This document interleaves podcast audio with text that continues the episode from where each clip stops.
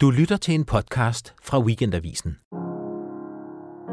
Hvis du går en tur gennem gode gamle København og kigger på husenes facader, vil du flere steder se en mindeplade, der kun gør, at her boede engang den og den forfatter.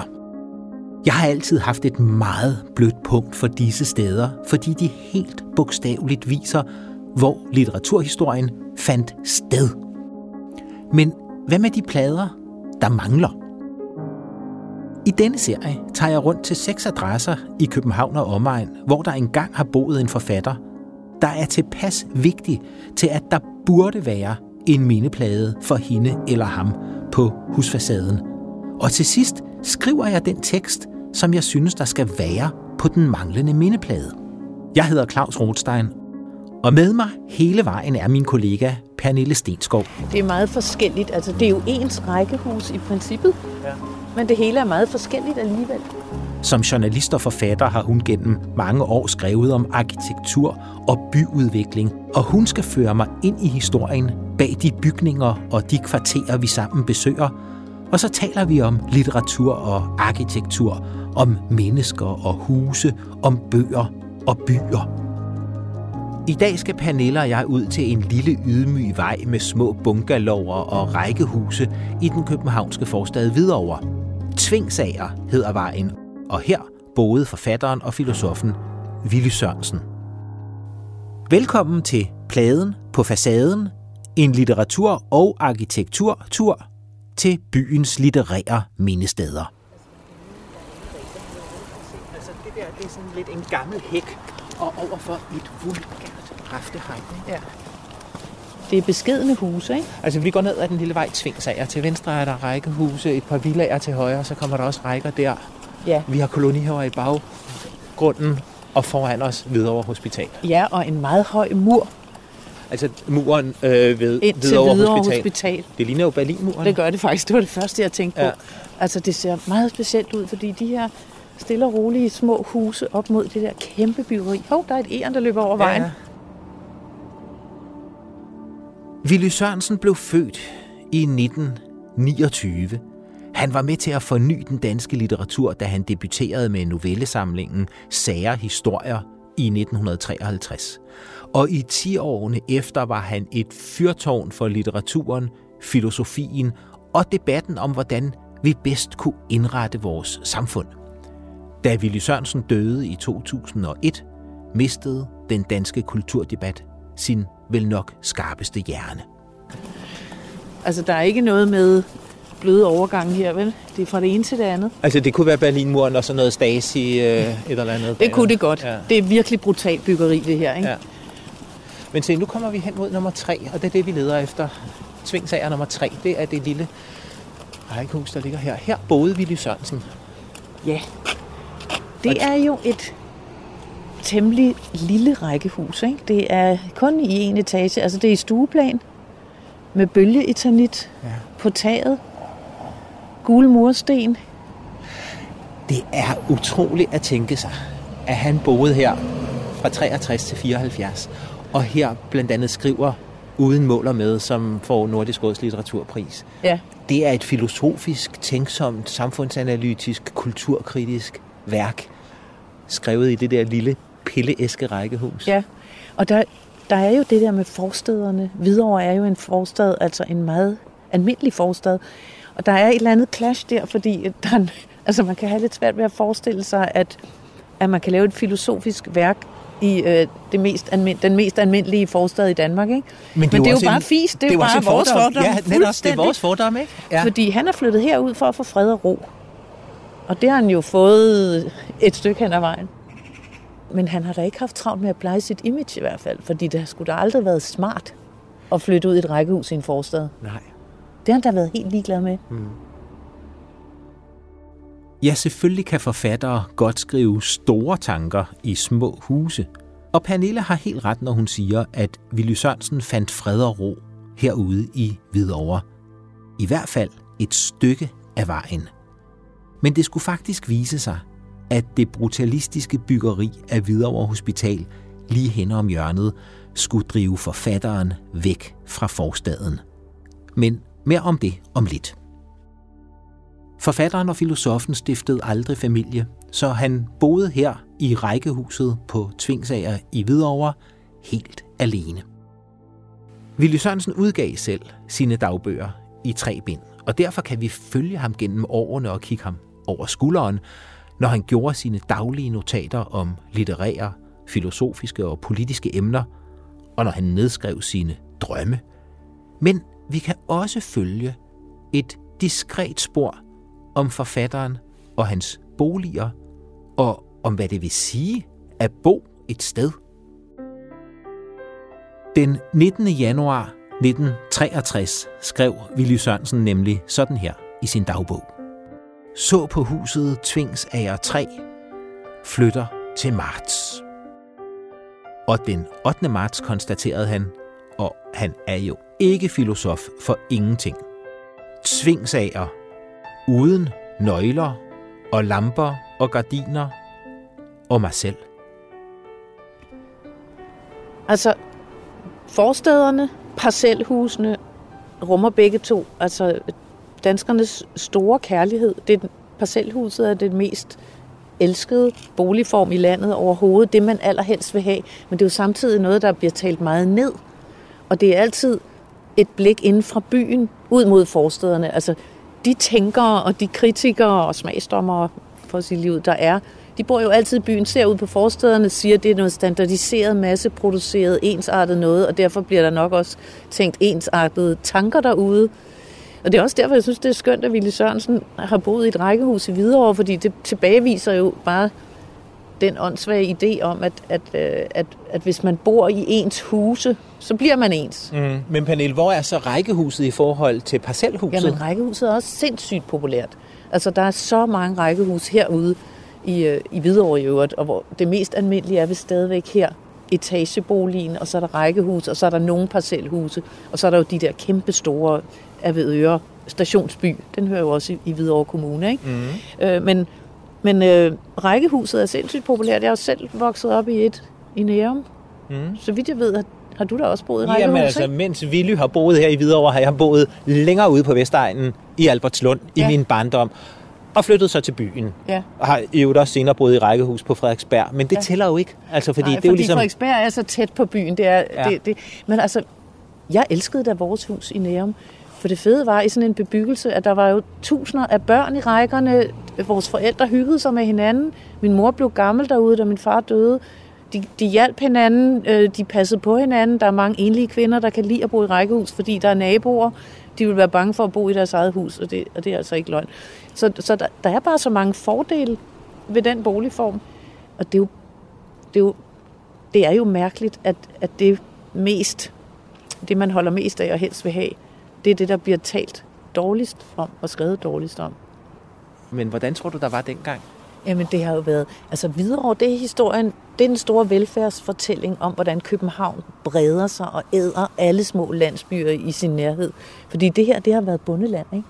Mm. Det har været bundeland med bønder og smågardnere og nogle fiskere og et sovneråd, og, og, så, og så er byen kommet herud og har spist det, så da han flyttede ind, var der jo stadigvæk landligt. Og så hospitalet er jo først bygget, mens han har boet her. Altså, ja. han skriver jo om, at han sælger huset og flytter til Torbæk, fordi han ikke kan holde larmen fra byggeriet, etableringen af Hvidovre Hospitalet. Ja. Og tabet af den eng, der var før hospitalet, ikke? Der lå en eng. Der lå en eng, hvor man kunne høre fuglesang, og det har været vidunderligt, ikke? Og så har han fået det stik modsatte. Ja, der skete en masse i Hvidovre og omegn sidst i 60'erne. Den 2. december 1970 noterer Willy Sørensen i sin dagbog, at han har været i Avedøre, som altså ligger lige om hjørnet fra Hvidovre, for sidste gang i lang tid, for de graver alle veje op i søle og spektakel, og der lugtede barndomsfjernt af jord og luft. Hjertelig velkommen til at overvære det første, vi kan jo ikke kalde det spadestik mere, men det første mundfuld jord bliver hævet her, for at vi kan bygge videre over hospitalet. Sådan lød det, der skulle blive begyndelsen på enden af Willy Sørensens tid på Tvingsager i Hvidovre. København voksede, og der var brug for flere, bedre og større hospitaler. Rigshospitalet inde i byen, og Herlev Hospital og Hvidovre Hospital ude i forstederne. Og så begyndte trængslerne ellers for forfatterfilosofen, der havde brug for fred og ro til at læse, tænke og skrive. Men videre er jo også et gammelt landbrugsland. Tvingsager har jeg læst et sted, var en halvgård, der lå her. Så blev jeg nødt til at slå op, hvad er en halvgård? Det er en gård af halv størrelse. Øh, det vil sige en ikke så, så stor gård, men et sted, hvor bunden kun skulle betale halve afgifter og sådan noget. Under alle omstændigheder, så, så har det været bundeland, fede, fed muljord. De har været sindssygt velhavende, bønderne herude, smågardner og sådan noget. Og så er der den der spændende historie med, at i København i 30'erne var der sindssyg bolignød. Der var 30.000 mennesker, der stod uden tag over hovedet. Og så begyndte de at flytte ud til landsbyerne. Og de kom også herud, hvor der sad et, øh, siger man, forstokket sovneråd, som ikke var særlig vild med de der husvilde københavnere, der kom herud, øh, og modarbejdede dem på alle måder, ville ikke kendes ved dem. Øh, de der udflyttede københavnere, nybyggerne kan vi kalde dem, de, boede, de lavede sådan nogle skuer af sillekasser og gamle tagpap og, og alt, hvad de kunne finde, og det så forfærdeligt ud. Men sovnerådet ville ikke lade deres børn komme i skole, ville ikke lade forældrene stemme. Det var, der var en kæmpe konflikt herude, hvor øh, nybyggerne i 1923 fyldte de allerede 40 procent. Så det var jo et spørgsmål om tid, før sovnerådet ville tabe. Og de her nybyggere, de klagede til Indrigsministeriet, til alle mulige, fordi det der med børnene, der ikke kommer i skole, man må ikke stemme, og man, man ligesom eksisterer ikke. Øh, og så endelig, da Stavning kom til, så indrømmede sovnerådet, at de havde tabt, og så, og så blev tingene rettet op. Og lige siden da har Hvidovre været ekstremt socialdemokratisk. Ikke? Vi er, det, er jo, det er jo kerneland. Men øh, Willy Sørensen selv skrev, at kunne man ikke betragte den tids nybyggere som vores tids flygtninge, skrev han et sted. Og det er jo meget godt set, ikke? Men omvendt så forstod han egentlig også godt de der bønder og gardner. Altså hvad vil man sige til, at ens samfund, hvor ens generationer af familien havde boet i mange, mange år, blev overfaldet af, af sådan nogle udflyttende fattige københavnere, der, der ville lave alting om. Han forstod faktisk begge parter. Og det sjove er, at hospitalet er jo bygget på Københavns Kommunes grund. Altså det er Københavns Hospital. København købte jord op herude, fordi at man troede, man kunne brede sig herud. Mm-hmm. Øh, men det fik de nej til, fordi København ville blive for stor, hvis den også skulle omfatte næste ring. Øh, Hvidovre, Rødovre og Gladsaxe. Så ville det ikke gå længere. All right. Det var Stavning, der sagde nej til det af alle. Så det er allerede i 30'erne? Ja, der sendte de føler ud fra Københavns side. Kunne vi få lov til at ligesom indlemme næste ring også, men så ville de fordoble deres størrelse og blive en stat i staten, så det kunne selv Stavning sige nej til, selvom det ville jo blive det er jo fedt socialdemokratisk område, ikke? Men altså her fra Tvingsager 3, hvor vi står, og hen til det, vi kalder Berlinmuren, altså, der er hvad er der? Der er, ikke, der er jo ikke 100 meter, er der? Der er 50, 60 ja, meter. Ja. Så han er altså blevet fordrevet af Københavns Kommunes mammutbyggeri mm. på Københavns Kommunes egen grund, lige op og ned af hans fredelige rækkehus. Men han havde vel nogle gode år her, ikke? Jo, jo, han havde gode år, og han havde jo også litterært produktive år, kan man ja. sige. Her er hans dagbog den 12. maj 1971. Omringet af larmende byggepladser, hvor man åbenbart nu, da jeg skulle begynde at arbejde, begynder at arbejde i døgndrift. Nu, da varmen forhindrer lukkede vinduer. Jeg kan endnu gå fra forstanden. Men Willy Sørensen bider sig fast i bordkanten og arbejder, selvom hospitalsbyggeriet fra grunden på Kettegårds Allé generer ham mere og mere. Jeg har tænkt over, hvem jeg skulle bede om at lægge stemme til et stykke af en af Willy Sørensens noveller, men egentlig var det et ret nemt valg. Så her kommer en af Willys venner siden skoletiden på Vesterborgerdyd, kritikeren, digteren, forfatteren Niels Barfod. Vil du lige øh, vil du bare læse fra bladet, eller vil du lige... Uh... Ah, må ikke, jeg skal lige skottet det ned, men jeg behøver ikke holde generalprøve. Nej, vel? Nej. Enig. Willy Sørensen brød igennem med sin debutbog, novellesamlingen Sager Historier, i 1953, altså 10 år før han flyttede til Hvidovre. Og i Sager Historier skrev han en historie, der foregår i en forstad, som han kalder Blåovre. Alle havde vendt sig til, at hovedstaden var fuld af betydningsfulde og alt for sandsynlige rygter om krig. Det vagte derfor almindelig opmærksomhed, da der opstod et rygte, som havde langt mindre betydning for byens fremtid, og som til lige var ganske usandsynligt. Pludselig hed det sig, at der skulle bygges et koncertpalæ i Blåovre. Alle, der hørte det, og alle hørte det efterhånden, trak på smilebåndet til at begynde med, til det gjorde smilebånd jo ganske af sig selv, også og ikke mindst når talen faldt på Blåovre. Det var jo en lille forældet flække, og skønt øh, hovedstadens ildfaste huse dag for dag rykkede den nærmere ind på livet, så holdt den stadig fast ved sit ubehjælpsomme særpræg med gammeldags køer og svin og, og nægtede stadig at lukke op for fremskridtets ånd, der havde til huse i hele det øvrige land. Ganske vest var flækken så lille, at den slet ikke kunne ses på landkortet. Den var så uanselig som en lille skønhedsplet på et ansigt, men den var ingen skønhedsplet. Den var en skamplet. Den var hele landets møding, hvor alt gammelt skidt bevaredes, også byrådet, mens alle andre byer blev styret direkte gennem den øverste regerings fjernstyreapparat.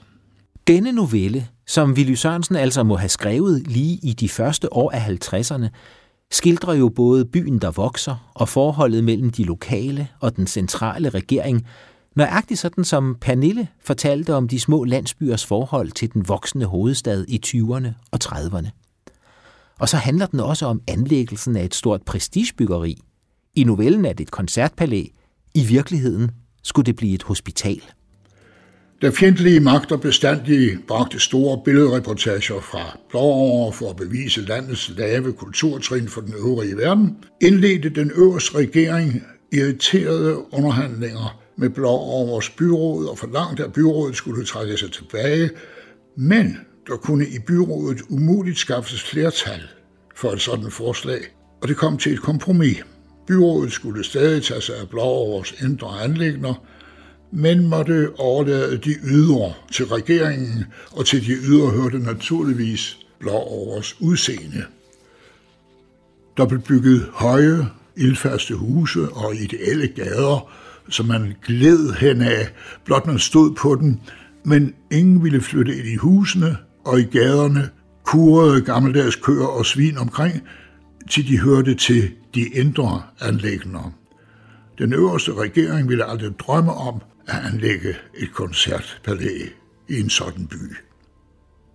Efterhånden begyndte man dog at anse det for sandsynligt, at der skulle anlægges et koncertpalæ. Blot ikke i Blåover, til efter at den gamle koncertsal var blevet omdannet til kaserne, var der slet ikke en koncertsal i byen, og skønt man havde gramofoner, der var så snilt indrettet, at man på dem kunne spille selv Beethovens længste symfoni på knap tre minutter, var der dem, der mente, at det ikke var det samme som at høre den spillet i en koncertsal, sådan som Beethoven selv ville have gjort det.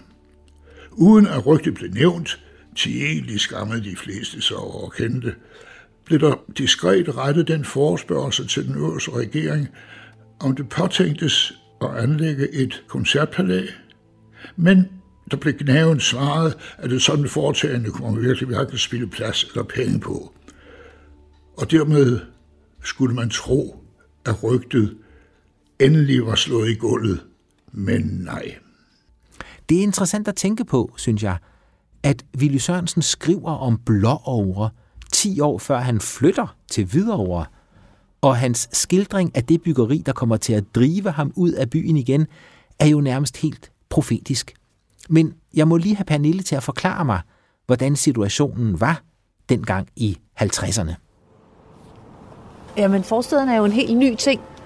Altså, Danmarks Statistik bruger ordet forstad første gang i 1903, og de er tidligt på den, ikke? fordi alle de her forsteder, de, de tager jo fart i 50'erne, så han er jo han forstår, hvor det, hvor det bærer hen af, altså at, at, at der vil ske en, ligesom en udflytning fra København til alle forstederne, og de her forsteder vil danne sig rundt om gamle landsbyer og sådan noget. Det er jo egentlig ret skægt, at han, han allerede ser det der, fordi selvfølgelig videre findes jo. Der er allerede udflyttet københavnere fra 20'erne, bolignøden og alt det der, så de søger ud, men, men det er jo slet ikke noget, der ligner den øh, tilstrømning, der sker fra 50'erne. Så han, han har bare forstået, hvor det gik hen af, og han har også forstået, at folk ikke ville bo i København. At, de, at der var en, en flugt ud mod, ud mod det grønne og det lyse og det moderne og dit eget hus. Altså dit eget hus, det er jo fantastisk.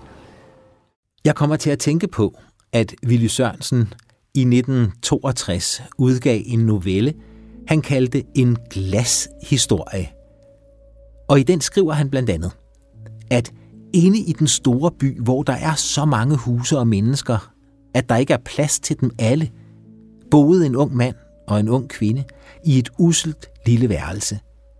Det var ganske vist forbudt, for det er ikke sundt for to forskellige mennesker at bo i et og samme værelse, men de var alligevel begge flyttet ind i smug, fordi det heller ikke var tilladt at bo i fri luft, skrev altså Willy Sørensen der i 1962. Jeg spørger så Pernille om, hvordan hele udflytningen fra den store by ud til forstederne egentlig foregik. Hvis du bare ser for eksempel på hele Vestegnen og Køgebugtplanen, det er jo Danmarks historiens største byggesag. Altså det, de flyttede jo 100.000 mennesker ud på jomfruelige marker i løbet af no time. Ikke? Så det hele er gået meget hurtigt, har været meget moderne og var i en periode også meget populært. Men faktisk gik det jo en lille smule galt med den socialdemokratiske plan om at lave de her kæmpe bebyggelser, for eksempel Avedøre Stationsby og Ishøjplanen og alle de der. Det, Socialdemokratiet lavede det jo til deres egne vælgere, til arbejderne, fordi nu kunne de komme ud af de små lejligheder ind i byen. Og så gik der jo bare ingen tid, før det viste sig, at de alle sammen hellere ville have et parcelhus. For det kostede det samme, og hvem vil ikke hellere have et hus med have og garage og sådan noget. Så, så det endte jo med, at man stod med de der store bebyggelser, og der var ingen, der ville flytte ind i dem. Det samme med Gellerup-planen over i Aarhus. Alle de der store planer, de led nederlag nærmest, før de var, før de var ude at sejle. Ikke? Og de så udviklede sig senere til steder, hvor man kunne henvise folk, som ikke havde noget valg til at bo. Blandt andet. Men hele Vestegnens historie er jo almen boligbyggeri, lejligheder osv. osv. Men det var bare parcelhuset, der vandt folks hjerter.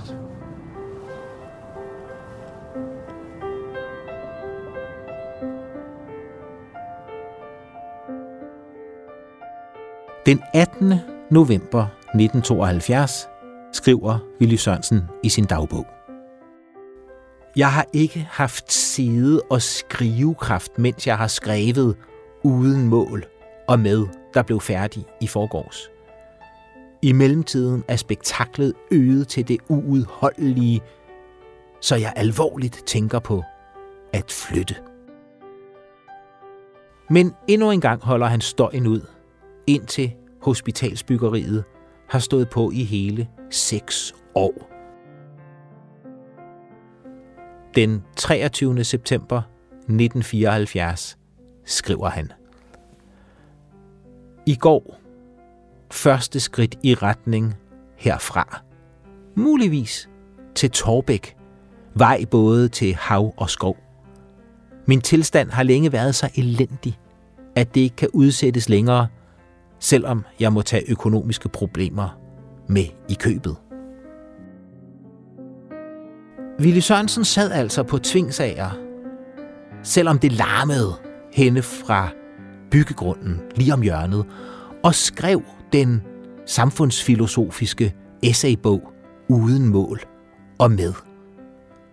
Og byggeriet var ved at give ham dårlige nerver. Han skrev om den moderne samfundsindretning, om velfærdssamfundet, blandt andet også om samfundets sygehuse. Og et sted skriver han, at et sygehus kan være belastende for nerverne, men at mennesket kan acceptere meget, som ikke kan være anderledes. gad vide, om han ikke tænkte på sig selv, da han skrev det.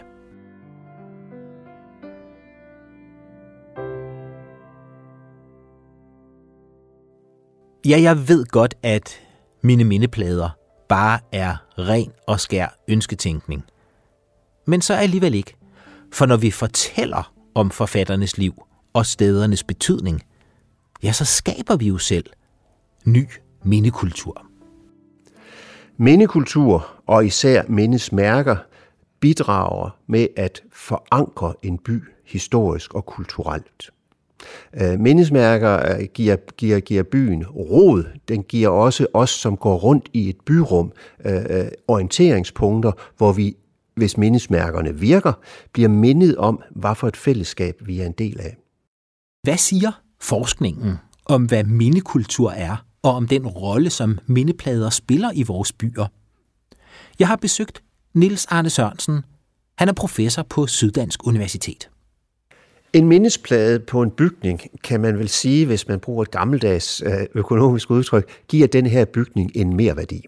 Øh, det giver den en mere værdi selvfølgelig for de folk, som bor der og kommer der øh, i forvejen, siger lige pludselig så den her anonyme grå etageejendom, vi boede i, jamen det var sørme der for 90 år siden boede den her elskede forfatter og skabte sine elskede værker her, hvor mit liv det udspiller sig. Det, det, så, så, så i, i, i det nære rum betyder sådan en, en mindesplade selvfølgelig noget. Den, den anden betydning, og nok den større betydning, det er, at mindesplader øh, kan indgå i et, i et system, hvor, hvor, hvor man kan blive, hvis man har en interesse for særlige dele af vores, af vores kultur og vores fortid, kan opsøge dem for at, at blive klogere på vores kultur. Hvor skabte Tit Jensen øh, stykke Krumpen, for eksempel, ikke? Eller, eller hvor sad han Scherfi og skrev det forsømte forår, øh, og er der en sammenhæng mellem, hvor man sidder og hvad man skaber? Øh, og det er der jo tit, og samtidig er der overhovedet ikke.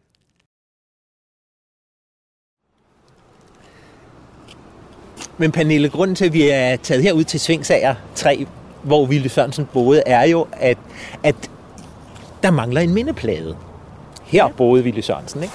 Men hvor pokker skulle den hænge? Jamen, det er, jo, det er jo det, fordi der er så mange ting på væggene her. Der er et skilt med en lille hund, og der er tre skilte, hvor der står nummer tre på, så vi ikke er tvivl. To postkasser.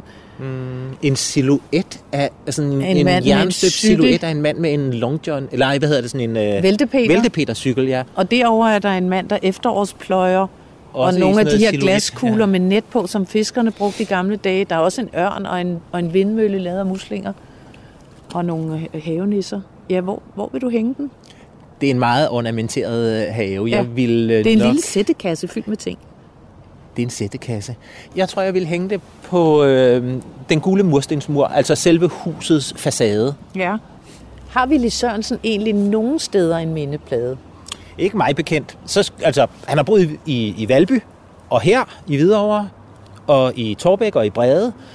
Men jeg kender ikke til, at der er nogen mindeplader. Og hvorfor er det så, at du vil have en mindeplade et sted, hvor han bare har boet i 10 år og arbejdet?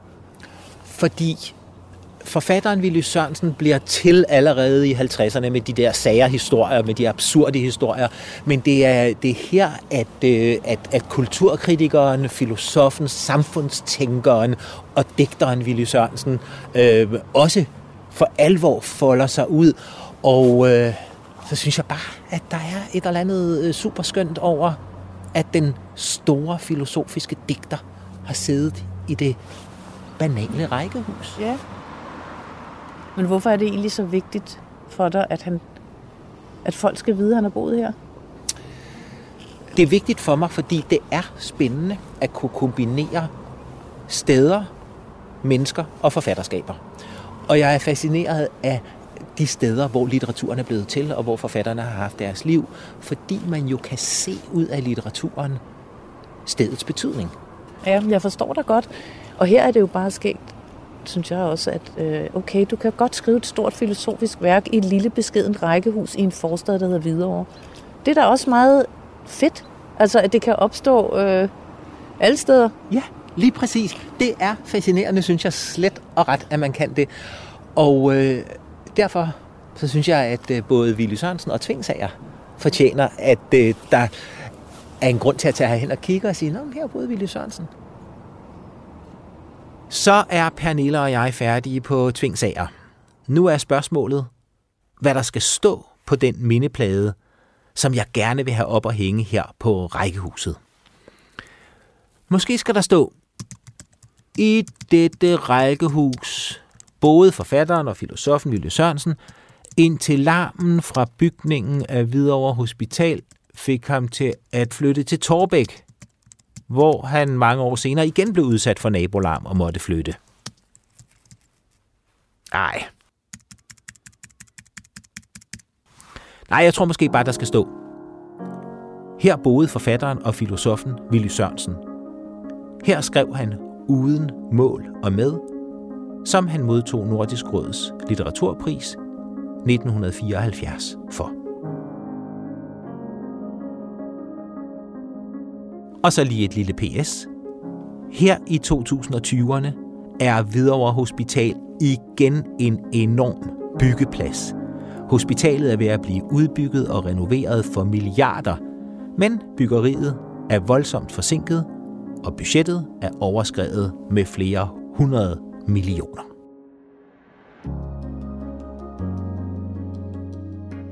Du har lyttet til pladen på facaden, som jeg, Claus Rothstein, har lavet i samarbejde med Kim G. Hansen.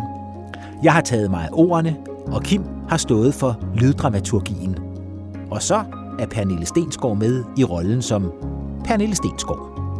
Niels Barfod bidrog som oplæser, og professor Nils Arne Sørensen medvirkede som forsker i mindekultur.